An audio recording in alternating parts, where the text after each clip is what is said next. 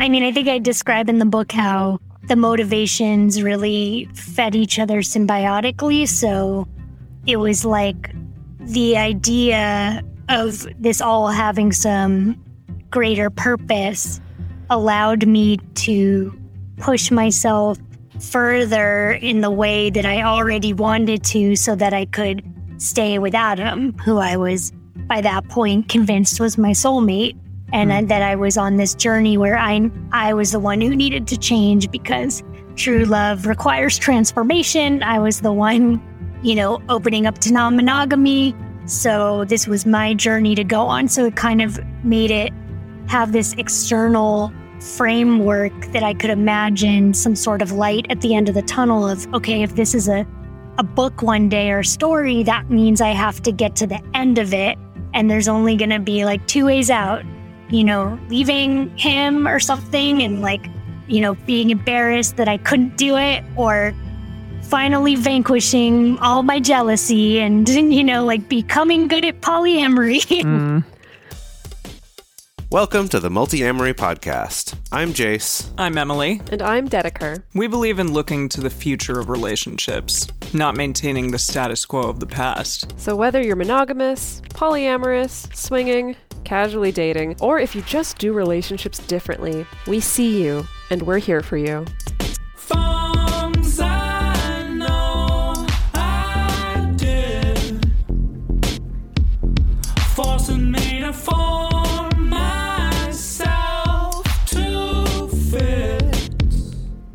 On this episode of the Multiamory podcast, we are joined by author and journalist Rachel Krantz to discuss her new book, Open, an uncensored memoir of love, liberation, and non monogamy.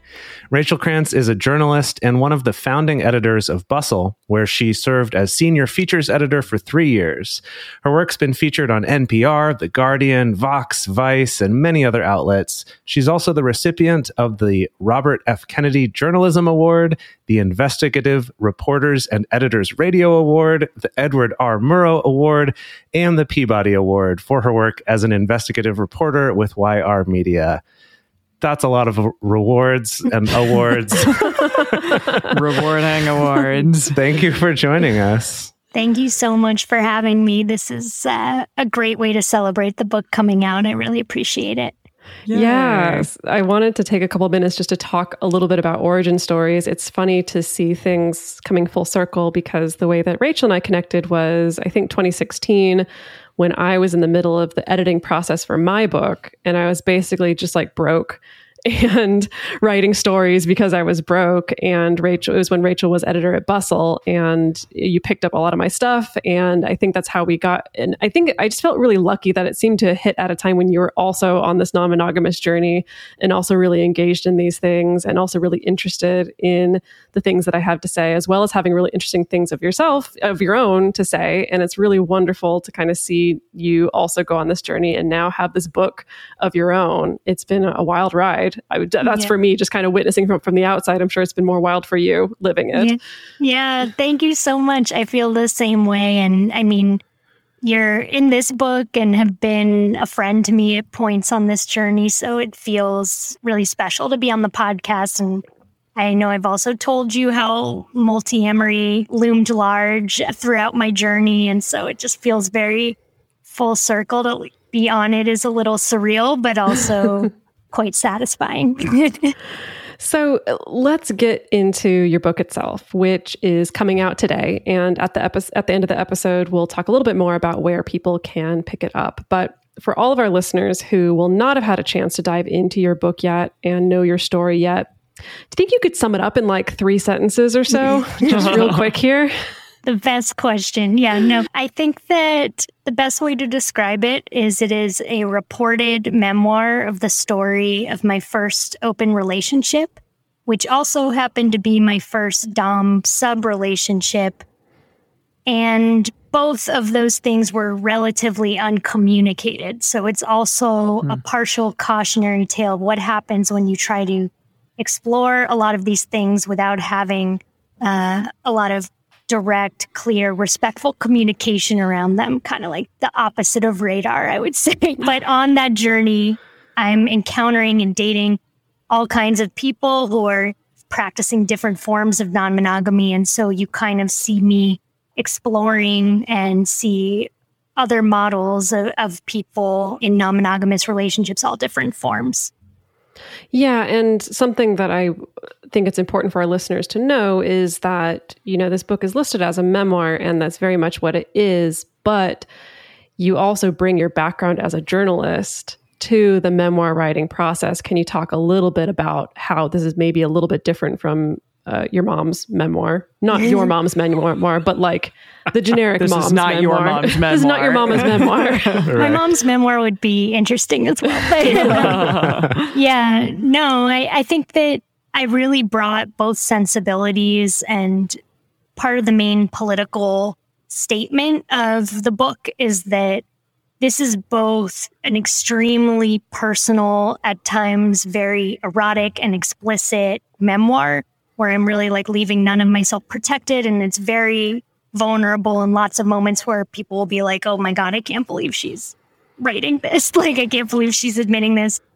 But it's also a story I spent, you know, five years reporting and put a ton of rigor into it as a journalist in terms of doing dozens and dozens and dozens of interviews, reading all the books, doing tons of research, and also just immersing myself in the story as an immersion journalist who is also living it at the same time. So I think, you know, in our culture, we tend to create these boxes for women, especially where it's like either you get to be a respectable professional journalist or other kind of respectable career person, or you're someone who talks about sex explicitly and talks about your feelings in extremely vulnerable detail. And what this book is challenging the reader to do is be like, nope, I'm both. So this book is both. Both those hmm. things can coexist because they do in most everyone. Yeah, I think you you talked about that in your intro as well. Of this is a little bit of an experiment of as someone who has this pile of rewards and awards, and then also is kind of turning the corner from your normal work of just really being vulnerable and really laying it all out there, you know, what I guess what the public does with that, with having to yeah. hold those two things at the same time. Mm-hmm. But yeah, I mean, like you all, I feel, I think, a certain responsibility to be as open as I can because I have so many privileges where at least I have the chance to try to make this part of my career. I don't have kids to lose. I'm not, you know, worried at this point about losing a job because I don't have a job to lose. All these civil protections that don't exist for non monogamous people, not to mention that I'm, you know, white, cis, straight passing, thin, all these other things that make it less likely that I'm going to be as badly harassed as other people. I'll still be harassed, I'm sure. but you know, hopefully, I am able to help do my tiny part to can you know help open up the conversation because if it's so taboo for me to talk about this in basically one of the be- best positions possible, then what does that say about how it is for everyone else? Mm-hmm. Yeah, definitely. So, one thing that we wanted to ask you about, and it's something that we've been thinking about for ourselves as well, is this question of what is it that draws a person to non monogamy, mm-hmm. and then how that might shift. Like, like you might have gotten into it for one reason and then stuck with it for a completely different reason. And so I was just curious, and maybe we could all even reflect on this, but how is that for you? What initially drew you to it, and then how has that changed? Yeah. So, I mean, I think I was familiar with the concept. Uh, an ex mailed Sex at Dawn to me after we broke up, saying it had really helped him and he hoped it would help me too. And, you oh, know, great. I resented the passive aggressive implications, wow. but I also totally devoured it with a very focused interest and it made a lot of sense to me and really shifted how I began to think about relationships. And I was like, of course, I've been sold yet another capitalist patriarchal narrative. That makes total sense. I also was a serial monogamous and would always end up feeling eventually trapped and bored in every relationship. And I was just hoping that was part of what being in your 20s is and that I would grow out of it. So I was interested already and familiar with the concept of non monogamy. I just wasn't sure how to go about practicing it. The idea made me nervous. No one I was with seemed experienced any more than I was or really mature enough to try it with. And so when I met Adam, he was, you know, much older than me, had experience with non monogamous relationships, was incredibly intelligent and compelling. And uh, on our second date, before we even kissed, basically said, you know, I'm looking for a primary partner, someone to share my life with. But if you were with me, I would never restrict you. You could still fall in love with other people, have experiences with other people. I would just need to feel privileged and safe. And so I was like, oh, maybe this is my chance to explore this. And it went on from there. Mm-hmm. Yeah. Wow. And then and then what kind of what did that turn into for you? Like what kept you there?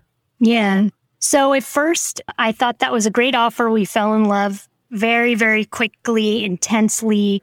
I moved in in weeks, which is, you know, was an wow. early yeah. red flag, but also, you know, at the time I thought, oh, I found it. I found my true love. It very much felt like a fairy tale experience. I'd never felt so in love with someone in any, and so also newly submissive in any relationship. I'd always felt like I was the one in total control, and this was very much the reverse. And so I was nervous about the idea of non monogamy. I would start to feel myself get jealous when he would bring it up, which he kept doing every few weeks so that I wouldn't kind of get comfortable in a delusion. And I would feel kind of mad at myself that that was my reaction. And he said, okay, how about I'll be monogamous until you allow otherwise. You can just be non monogamous. And that was his way of demonstrating, like, I'm really serious about you.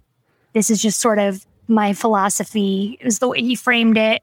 And you can explore. So then that meant, you know, going to sex parties at first. He then confessed he was into hot wifing, which is, you know, for those who don't know, he never used that term, but it's basically another term for cuckolding, except mm. that cuckolding is actually more submissive, right? It's like men who enjoy maybe sitting in the corner and watching, or maybe they're not allowed to touch, whereas hot wifing is a fetish, as it's known, which can exist in all gender and sexual permutations in other forms other names, hot husbanding, whatever else, means you enjoy participating and sort of the competitive aspect of it. So it's like this very gendered, but potentially sexy thing of like seeing another man, you know, with me and then also being with me. And then when the other man leaves, reclaiming me afterwards.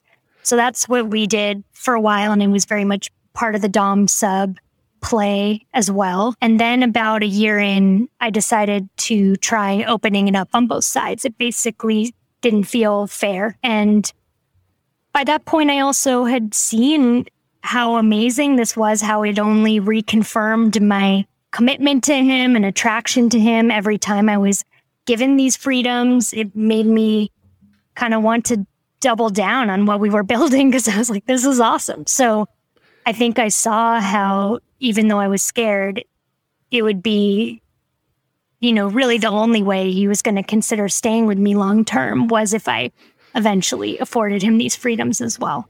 And so that began the second leg of the journey. Hmm. yes. So you talk a lot in the book about how this relationship with Adam sort of culminated in this sort of sexual liberation for you, but it also presented some questions around what that exactly means, especially mm-hmm. for women. So I wondered if you could sort of talk on that, you know, what you felt your sexual liberation was at the beginning of this journey versus where you feel you are now in the present. Yeah. It's a great question. Thank you for asking me to reflect on that. I think that in the beginning, I thought that sexual liberation, I think I applied a little bit of like almost a relationship escalator mentality to it of like, you just keep getting more and more liberated and eventually you're going to reach the point and you'll know you're liberated. You'll just have like the most mind blowing, liberated orgasm. And like from then on, it'll be, you know, great. You'll be free. Or maybe when you meet you know, your soulmate, like that, that allows you to explore complete liberation. And in a way, with Adam, it felt that way sometimes because he, he was very good at helping form the narrative of our relationship of like we were destined. And, mm.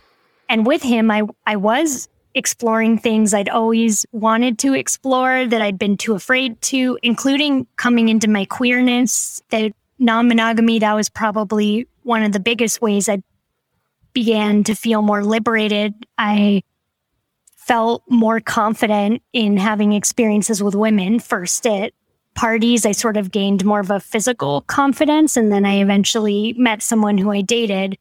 And I do think that already having the security of someone at home gave me a lot more confidence hmm. to explore that. So, in all those ways, trying new things, feeling more like, oh, I don't have to play out the script I've been sold. Like, there's nothing wrong with being potentially insatiable. There's nothing wrong with me for having trouble with long term monogamy. Maybe I get to write a different story. All of that was very liberating and things I carry with me I think the main difference now is that I've also learned the lesson that sometimes saying no is the experience, mm-hmm. is the liberation, that liberation doesn't have to be saying yes to everything or continuing to just push yourself and push yourself and push yourself to new extreme emotional heights, which is kind of my tendency. Just see how far I can go, how uncomfortable I can make myself. That you know, in certain moments that might be liberating, but also sometimes saying no to that and knowing what your boundaries are is also a form of liberation. Yeah. And I think that that ties really nicely with some a theme that we've explored on this show before when we're talking about things like sexual liberation and sex positivity that there's sort of this other school of thought of sex neutrality or of being critical of sex positivity. And you mention the fact that sometimes we can confuse liberation for I say yes to everything, mm. I'm down for everything. And in a conversation that you and I had, you talked about perceiving sometimes monogamous monogamous women expressing some resentment around sex positivity, around increasing positivity toward non monogamy as well. And I was wondering if you could talk a little bit more about that, about how sometimes, ironically, increasing sexual liberation and positivity can sometimes hamper our own liberation. Yeah. I mean, I think a lot of the book is about how uh, seemingly opposing truths often coexist. Like both those things can be true at the same time. Sometimes, you know, like it's not good if non monogamy becomes yet another cool girl standard that you feel held to, or if it becomes another tool for coercion, or like you just need to be down or you're repressed, you know, like that is just another standard for people, usually women, to be holding themselves to in service of male pleasure, usually. So that's not a good thing. And I get that there would be resentment if non monogamy is ever being used to do that. At the same time, I think I really show in my story, in my journey, how it gets really complex and subtle, how some of that can be going on at the same time as it's a really good thing for me in my life to be exploring all this at the same time as you see Adam sometimes coercing me. So it's very complex. And I just try to explore those complexities and I think invite other people to do the same. And I think that the more we can have these conversations in, in nuanced ways that don't try to whitewash any one model or claim that anyone's perfect or that anything is perfect, the more there'll be hopefully acceptance for a wide array of approaches. Hmm. Yeah. Yeah. See, you also had a section in the book where you're having a conversation with your friend Aisha, and they say sexual liberation is still really unavailable to male and masc people. And we don't talk about that except in some butch communities. We talk about masculinity in terms of damage, violence, toxicity. We don't have enough of a conversation about how to help free men and mascs from that and provide loving alternatives. how how does that like how did that conversation affect your thinking around those things and how is that how have you seen that since then mm. yeah i i think that very much affected me in the writing of this book to approach i guess when i was describing what ended up happening with adam in a way that hopefully avoids blame or simple categorizations of of kind of villain and victim and instead recognizes what what is the suffering of men under patriarchy as well? What drives someone to potentially you know as the story goes on want to control someone else's behavior and mind and how could it be their own disowned emotional vulnerability that's driving that? And to try to really dig into that with psychologists. So you know throughout it's really a narrative memoir that's reading as a as a story, but you have psychologists and other people commenting in the footnotes or kind of woven in of how this is indicative of of larger trends, other things they see. And so I think hearing Aisha say that was just kind of a reminder that even though I'm describing me and Adam as individuals, it's not really about us at the end of the day it's about behaviors. And and even if i am describing him or me it's always going to be an approximation not just because of the form but because everyone is constantly changing. So it's really more us as sort of the characters in this fable of what happens when you try to explore all these things and push against these norms but you're still under patriarchy, you're still under capitalism, you're still under these systems. And more than that, this very gender normative power dynamic where the man is extremely dominant and the woman is extremely submissive, and that there's nothing wrong with that. We can explore all the ways that that can be chosen and, and pleasurable and explored in a consensual way. But what goes wrong when that's the default and when mm. it becomes below the line and taboo to even talk about in the relationship because we also find it kind of taboo to talk about that in general, right? And in society, how that plays out. So I very much view us as this kind of parable for how all these things are always at play, if that makes sense. Yeah. Yeah. It's almost like this sense that I mean, I, I, think that on this show, we're constantly, and I know when I do interviews or when people ask us questions, we're constantly trying to push against this narrative that non monogamy is automatically more enlightened, hmm. more progressive, more feminist just by default. It definitely can be all those things. And one could maybe make the argument that it'll probably be more fun and cool if it is all those things. Mm-hmm. Yeah. But it seems like you're really laying out the fact that because of the air that we breathe, like all the things that are baked into the air that we breathe, it's like we can still we can be making choices to have more progressive sexual relationships or romantic relationships or friendships, but there's still a lot of pit traps around. Of course. Yeah, and I mean it's it's human beings, you know, like who are flawed and there's going to be just like with monogamy there's going to be any wide array of every kind of relationship outcome and permutation from totally awesome to abusive. It's going to be the same thing with us. You know, it just depends on the people and their dynamic and the way they approach it. So I, I try to remind people of that throughout, hopefully. But of course, because we're so marginalized and there's so few mainstream representations, it's very tempting to make generalizations of like, oh, see, this is what all non monogamous people are like.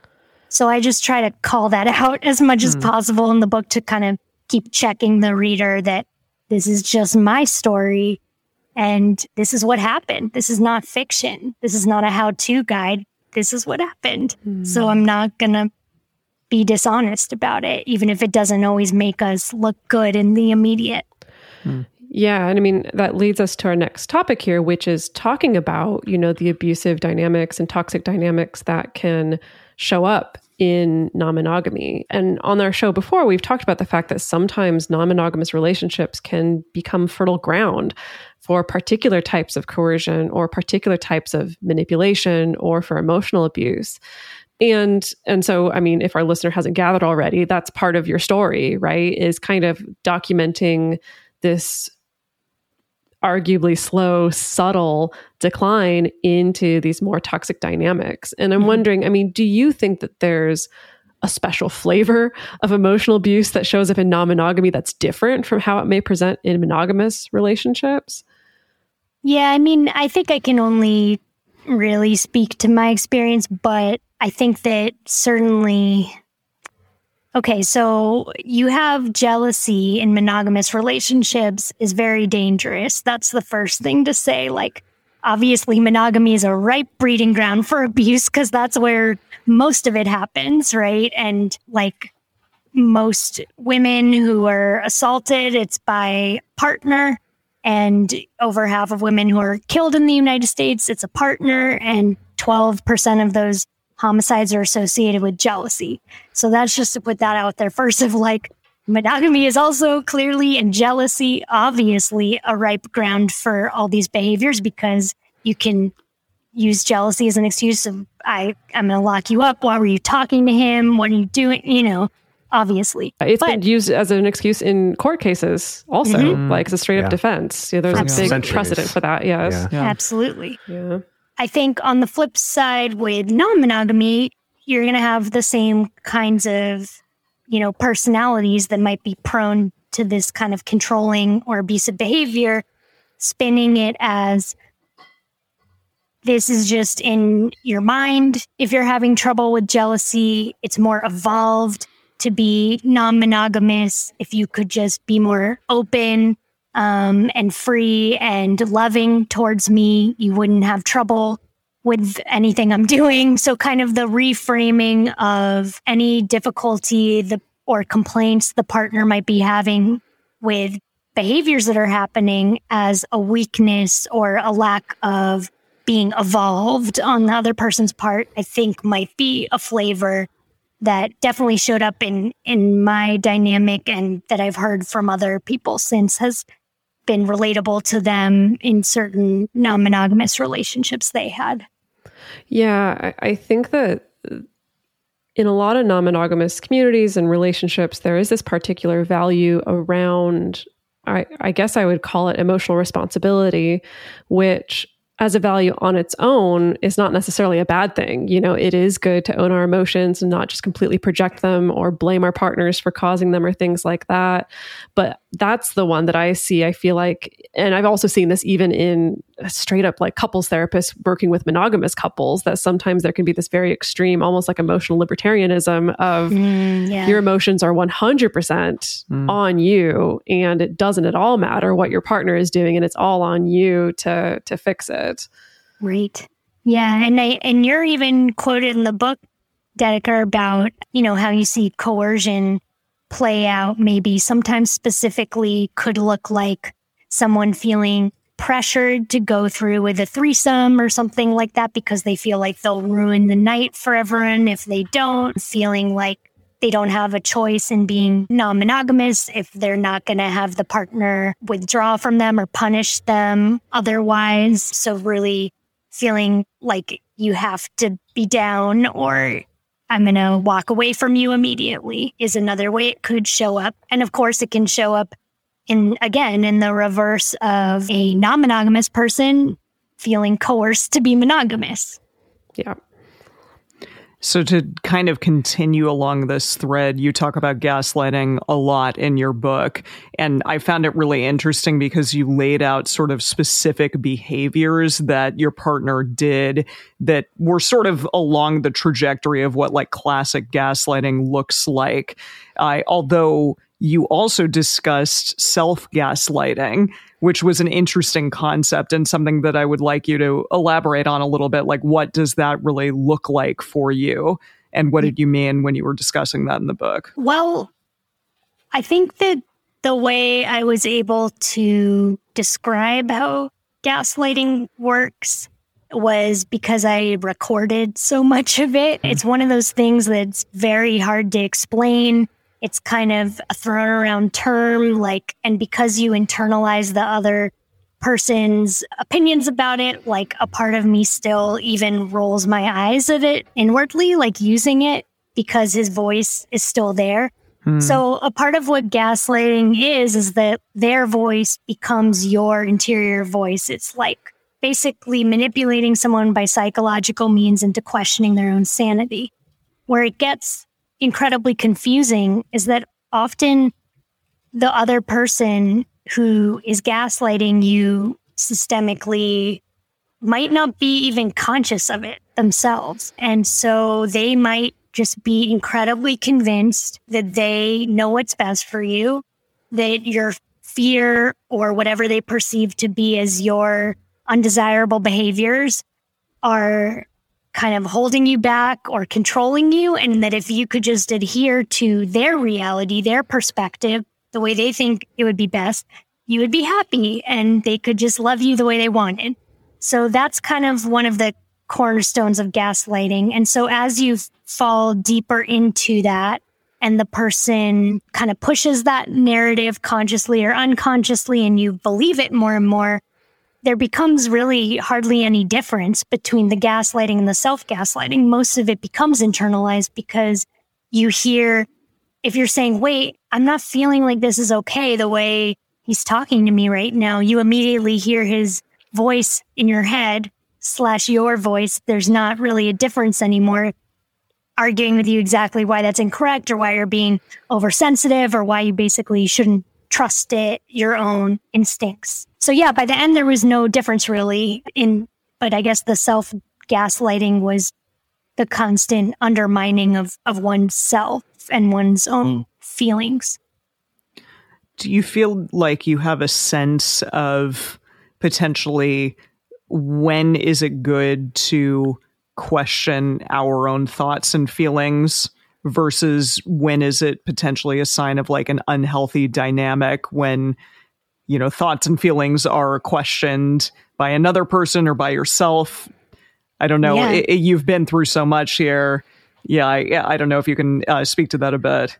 Thank you. Thanks for asking that because that's one of the central points I hope mm-hmm. to get across to people in the book and that I kind of come to towards the end of it, meet someone who's still one of my top mentors, advisors now, a Buddhist monk named Tashi Nima. And, and he kind of helps me begin to disentangle these things because Another thing that was confusing was that Adam introduced a lot of Buddhist thought that really resonated with me and, and still does as sort of another argument for why I needed to adhere to whatever he wanted. Mm. Basically, kind of that argument that non attachment is a better way to love, that, you know, your feelings are just in your own fabrications. And if you can just detach from them more, then you get to decide how you're going to feel.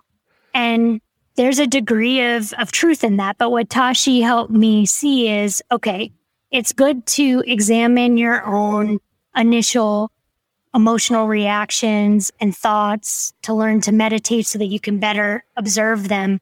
The distinction is someone else should never be telling you what should and shouldn't be in your mind. That's mm-hmm. a major red flag. That's very different, right? So that's one thing. If someone's saying, no, you shouldn't be thinking or feeling that, major red flag, even if they're potentially correct that, okay, you should take a step back and, and look at it. That someone saying that is very different than saying, no, your feelings are wrong. Mm. They're illegitimate. All those kinds of things that characterize gaslighting and emotional abuse.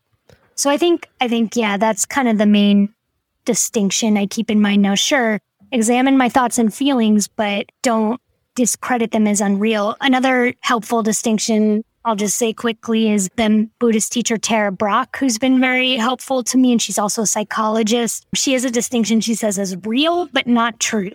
So mm. things can be real, but not true, right? Mm. And it's that same mm-hmm. distinction of you could be having feelings of jealousy and even sit with them for a moment and say, okay, can I start to parse out how this is grounded in, you know, things that maybe aren't true, fears that I'm I'm unlovable and that my partner's going to leave me tomorrow, things that you know that are not true. But can I look at that without discrediting my feelings as unreal or something I shouldn't be having in the first place? Or is my partner saying that because it's not true, it's not even a real or valid thing sure, to be experiencing. Mm-hmm. Yeah. That's such a great distinction to make. And I think I like how succinctly you worded that because that's something we do talk about a fair amount on this show about that. Like your feelings are real, but that doesn't mean they're based in fact, right? Like right. feelings aren't facts, but that doesn't mean they're not real. And that's, that is really, that's really well put. So thank you for that. I also just something that you said really struck me was how you talked about how clearly you know non-monogamy is a part of your life now and also buddhism is mm-hmm. and both of those things came from someone who was abusive and mm. used both of those things as a form of coercion and i think that is i think just something worth taking a moment for everyone to kind of recognize right mm-hmm. that i think a lot of us in the polyamory community just in general it's like, yeah, we've been very influenced by some thoughts by people who maybe were abusers, but that doesn't mean that those contributions weren't valuable to us, right? And then even in for the three of us in our personal lives, some pretty formative concepts early on in Multiamory and sort of creating our own understanding of non-monogamy came from a partner who was really shitty and abusive to uh-huh. to Dedeker particularly and also to yeah. Emily. And so but it's like we still got something from that and it doesn't kind of take away from the value that we got you know from from that thing even if it was kind of I wish it had a better source, right? But that's mm. great to still have that value.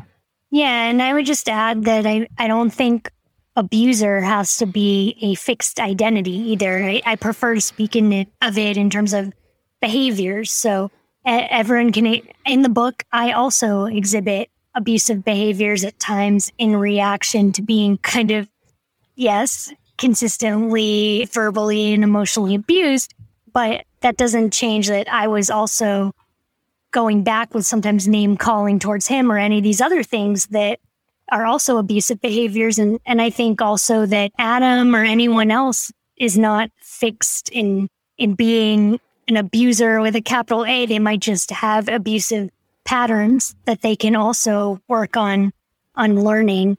And I think that that's also part of what kept me in the dynamic feeling pretty isolated a lot of the times was sometimes the dialogue didn't always acknowledge that and the fact that people stay in these dynamics because the person who is abusing you sometimes or gaslighting you or whatever it is is hardly doing that all the time. They're mm. not shitty all the time. They also often really love you. They're not doing it, they're not loving you very well a lot of the times, but they're trying and you fell in love with that. And there's a lot of things about them that are awesome too, often and very compelling still. And so, yeah, there's so many things that I will always be so grateful to Adam for.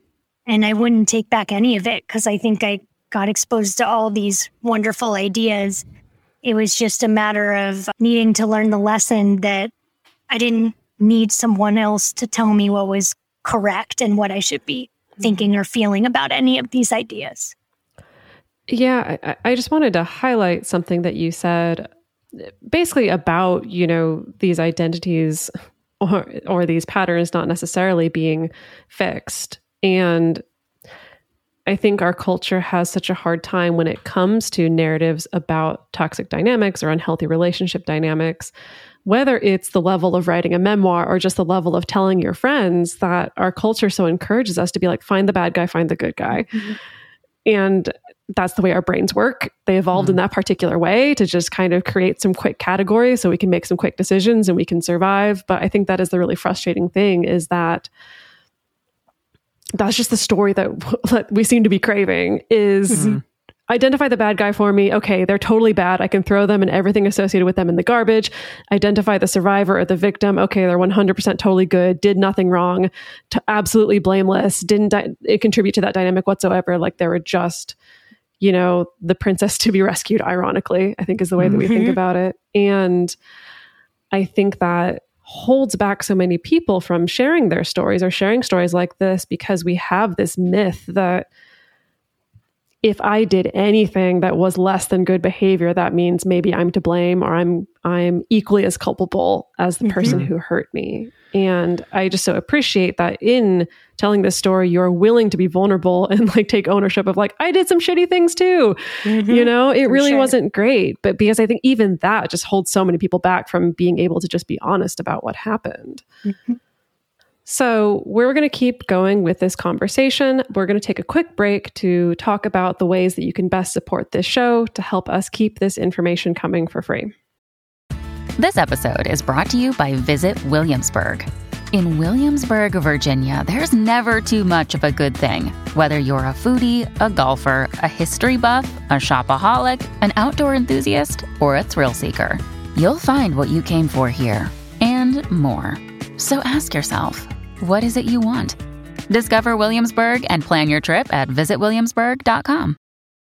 This is the story of the one. As a maintenance engineer, he hears things differently. To the untrained ear, everything on his shop floor might sound fine, but he can hear gears grinding or a belt slipping. So he steps in to fix the problem at hand before it gets out of hand. And he knows Grainger's got the right product he needs to get the job done, which is music to his ears. Call, clickgrainger.com, or just stop by. Grainger, for the ones who get it done.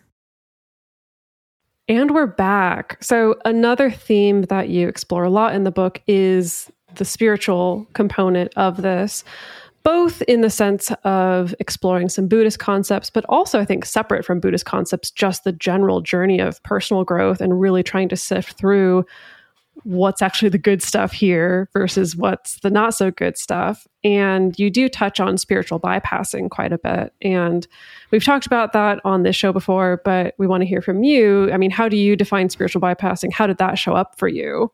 Yeah.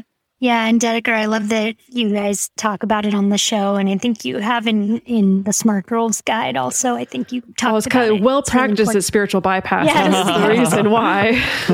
um, I think for me, it showed up as getting high every day, mm-hmm. um, which is was one of the unhealthy behaviors for me. Anyway, I'm not saying it's unhealthy for everyone to get high every day, but for me, it was a way of just kind of making it so that I could be okay with whatever was going on and kind of rise above it and and look at it from the outside as if it were all this interesting story I could dissociate from. And kind of the idea that I would often just say to myself, you know, if I was having trouble with anything, other people have real problems. Look how lucky you are. You have this great life and this, you know, great partner that people would love to be with and just basically rise above, rise above and non attachment, you know, like everything's in per- mm-hmm. just lots of that kind of and all those things are true. Everything is impermanent you know. Other people do have worse problems but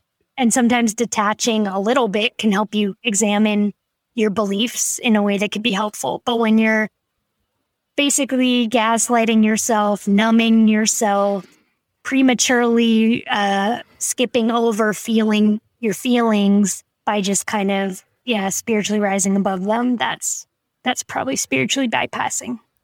You you just mentioned just briefly that you know for you it was kind of you know rising above and trying to look at this like it's a story with how, with some interesting aspects of it and I know that I think the kind of funny thing about reading this story is that fairly like maybe I don't know what the halfway point is of your journey, but to me, like like halfway through the book is when already you've been approached to start thinking about writing a book. Hmm. You know, it's like it wasn't like you went through this whole experience and experienced this relationship and this journey, and then you got to the end of it, and then it was like, oh, now I'll start thinking about writing the book. Do you think knowing that, oh, this might be a book project, do you think that that that helped you have healthy distance from it, or do you think that it it became another form of spiritual bypassing at times? Both, both, yeah. absolutely both. um, I mean, I think I describe in the book how the motivations really fed each other symbiotically. So it was like the idea of this all having some greater purpose allowed me to push myself further in the way that I already wanted to so that I could stay with Adam, who I was by that point convinced was my soulmate. And mm. that I was on this journey where I, I was the one who needed to change because true love requires transformation. I was the one, you know, opening up to non monogamy. So this was my journey to go on. So it kind of made it have this external framework that I could imagine some sort of light at the end of the tunnel of, okay, if this is a, a book one day or story, that means I have to get to the end of it. And there's only going to be like two ways out, you know, leaving him or something and like, you know, being embarrassed that I couldn't do it or finally vanquishing all my jealousy and, you know, like becoming good at polyamory. Mm. and, uh, yeah, I think that it just also was a coping mechanism because as I increasingly began to lose more and more trust in my own capabilities, my own judgment, my own sanity, as I was no longer sober most days, recording was pretty much the only thing I could do to have some sort of sense of like solid reality outside of his. So I could sense I used to like be a more confident, assured person. What's happening to me? This is interesting. The journalist in me, the the person who was beginning to really practice sitting with my feelings, meditating a little bit, looking in my mind was like, okay, I am very caught right now. I have no idea how I'm going to like untangle all this, but one day I might want to be able to look back on what actually happened because I sure as hell am not going to be able to remember a lot of the specifics of it because I'm, you know, stoned all the time and because his way of framing things was so masterful. Hmm. So I just began to record it with his consent to his credit. I began to record all our couples therapy sessions, all my sessions with Kathy Labriola, different, you know, state of the unions we would have together, arguments. I recorded so much and with other people along the way too. And it just became this way of feeling like I had some sort of greater purpose to what was increasingly feeling like a journey I was sinking in. I find that so interesting because in moments in my own relationships, when things are taken strangely or, you know, something starts going awry, I'm like, fuck, I wish that I had this recorded because I'm hearing something said back to me that in no way encapsulates what I meant to say to this person. Mm-hmm. And yet they're taking it in such a way. I wish that I could rewind the tape and be able to be like, no, wait, there it is again. Let's work through this or whatever. And so I find that so incredibly fascinating that you did that because I think so many of us could really find that useful in our relationships. And yet it's difficult to, you know, wait, I'm going to turn on the recorder right now in the middle of this conversation. Yeah. I definitely don't recommend it. Like I, yeah. I'm, I think it was a product of, you know, being in that dynamic first. First of all, it was my predilections as a journalist. I was already writing about my life, doing a lot of experimental um, immersion journalism at Bustle. So it was already kind of my modus operandi. Mm-hmm. But also, he was so often saying, no, you're remembering things wrong. Exactly. Or he would say in an argument, repeat yeah. back to me what I said. That's not what I said. That was one of his favorite lines. No, you repeat back to me. Like subtext didn't matter. All that mattered were the exact words. And at the mm-hmm. same time, Me Too was happening. And, you know, later on, the Kavanaugh hearings. And I mm-hmm. had internalized that as a woman in our culture, I need to gather evidence if I want to ever mm-hmm. be believed. It's not enough to live the experience or to claim you remember it. I need to have hard evidence because look at this. No one's believing even, you know, these women who have transcripts and their therapists are testifying that they were talking about it decades ago.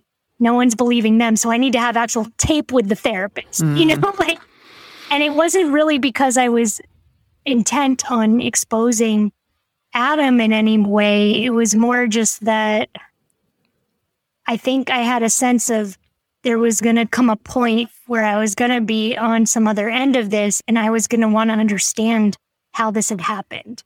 I was going to want to retrace my steps and and see what the patterns were and and how you can slowly kind of transform in so many ways, not just the losing my own sense of reality because it wasn't just that, but also just oh my god, all of a sudden I'm I'm like into all these things that I wasn't into before. Mm. I'm like apparently completely omnivorous in all these ways I had no idea. Like I was opening so rapidly and so much that, yeah, I just, I wanted to live it, but I also wanted to, I guess, hold on to it and be able to make sense of it afterwards. But it's not, it's not a good way to live. I'm, I don't plan to continue recording all my relationships in life, you know, well, maybe. I mean, you could also just be a, per- a, precursor to our future lives where absolutely everything is documented. Is recorded, it seems yeah. like that's the trend we're going in. And so maybe someday we will have that blessing and curse of we get out of a relationship. Okay, now let me sit down and watch the movie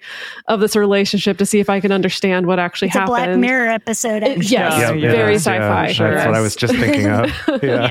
yeah. I mean, I think that's the thing I realized. Oh, even if I hadn't recorded all these things, the way we live now is so much more on the record, just text messages, emails, dating app messages. There's just, there was so much. I love that in this conversation that we've been having, something that also comes through in your book is that you do really value the the nuance and like trying not to fall into some of these narratives about there's always someone who's 100% the good guy and one who's 100% the bad guy and how that how falling into those traps doesn't serve anyone right? It you know it hurts victims hurts perpetrators like hurts hurts everyone. Like that's not making for good conversation.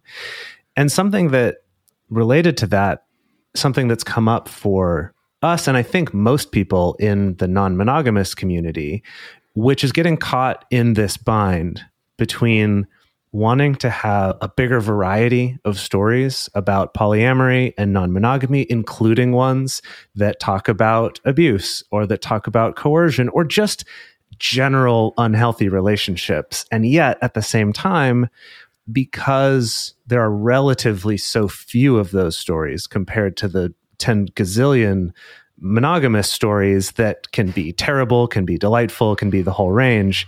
That it's like if we tell one bad story, there's this fear that the rest of the world's going to jump on that and be like, see, even the polyamorous people admit it's shitty and people are awful. So mm-hmm. it's like where there's this fear, right? This scare of sharing those sorts of stories that would make all of us look bad. And so I was just curious, what was that part of the process like for you in terms of your own concerns about that of misrepresenting the community or you know betraying your fellow non-monogamous people by telling yeah. this story or something like that? Oh my gosh. Well you just see me grappling with it in the book you know in my conversations with aisha and, and other friends throughout. I'm worried about this even before i'm sure I'm going to write a book. I'm like preemptively worried how is this going to represent non monogamy? How is it going to represent the kink community? Because it's also a right. depiction of that gone wrong in certain ways or not practiced in the poster child way.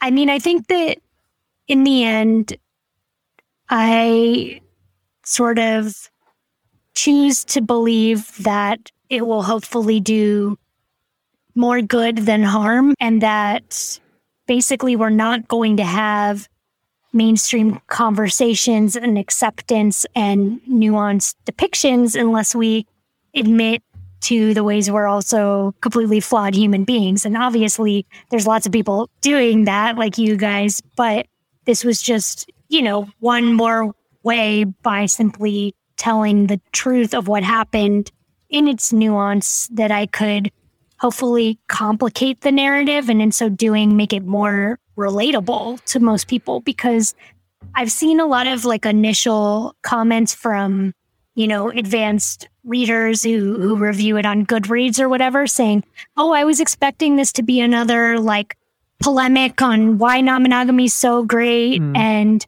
and instead like it was this story that made me think about all these things and like was really nuanced and all. And I was great. That makes me so happy to hear because I get that tendency to be like, I don't even want to hear about you because you think you're perfect. And I guess I'm sort of a little comfortable with that too because of or familiar with it because of like Emily, I'm a vegan and I've been mm. a vegan activist for many years now. And that's another group that people are immediately, I mean, more sometimes really angry or antagonistic towards because they feel that same kind of cognitive dissonance or disavowed sure. things in themselves that make them uncomfortable.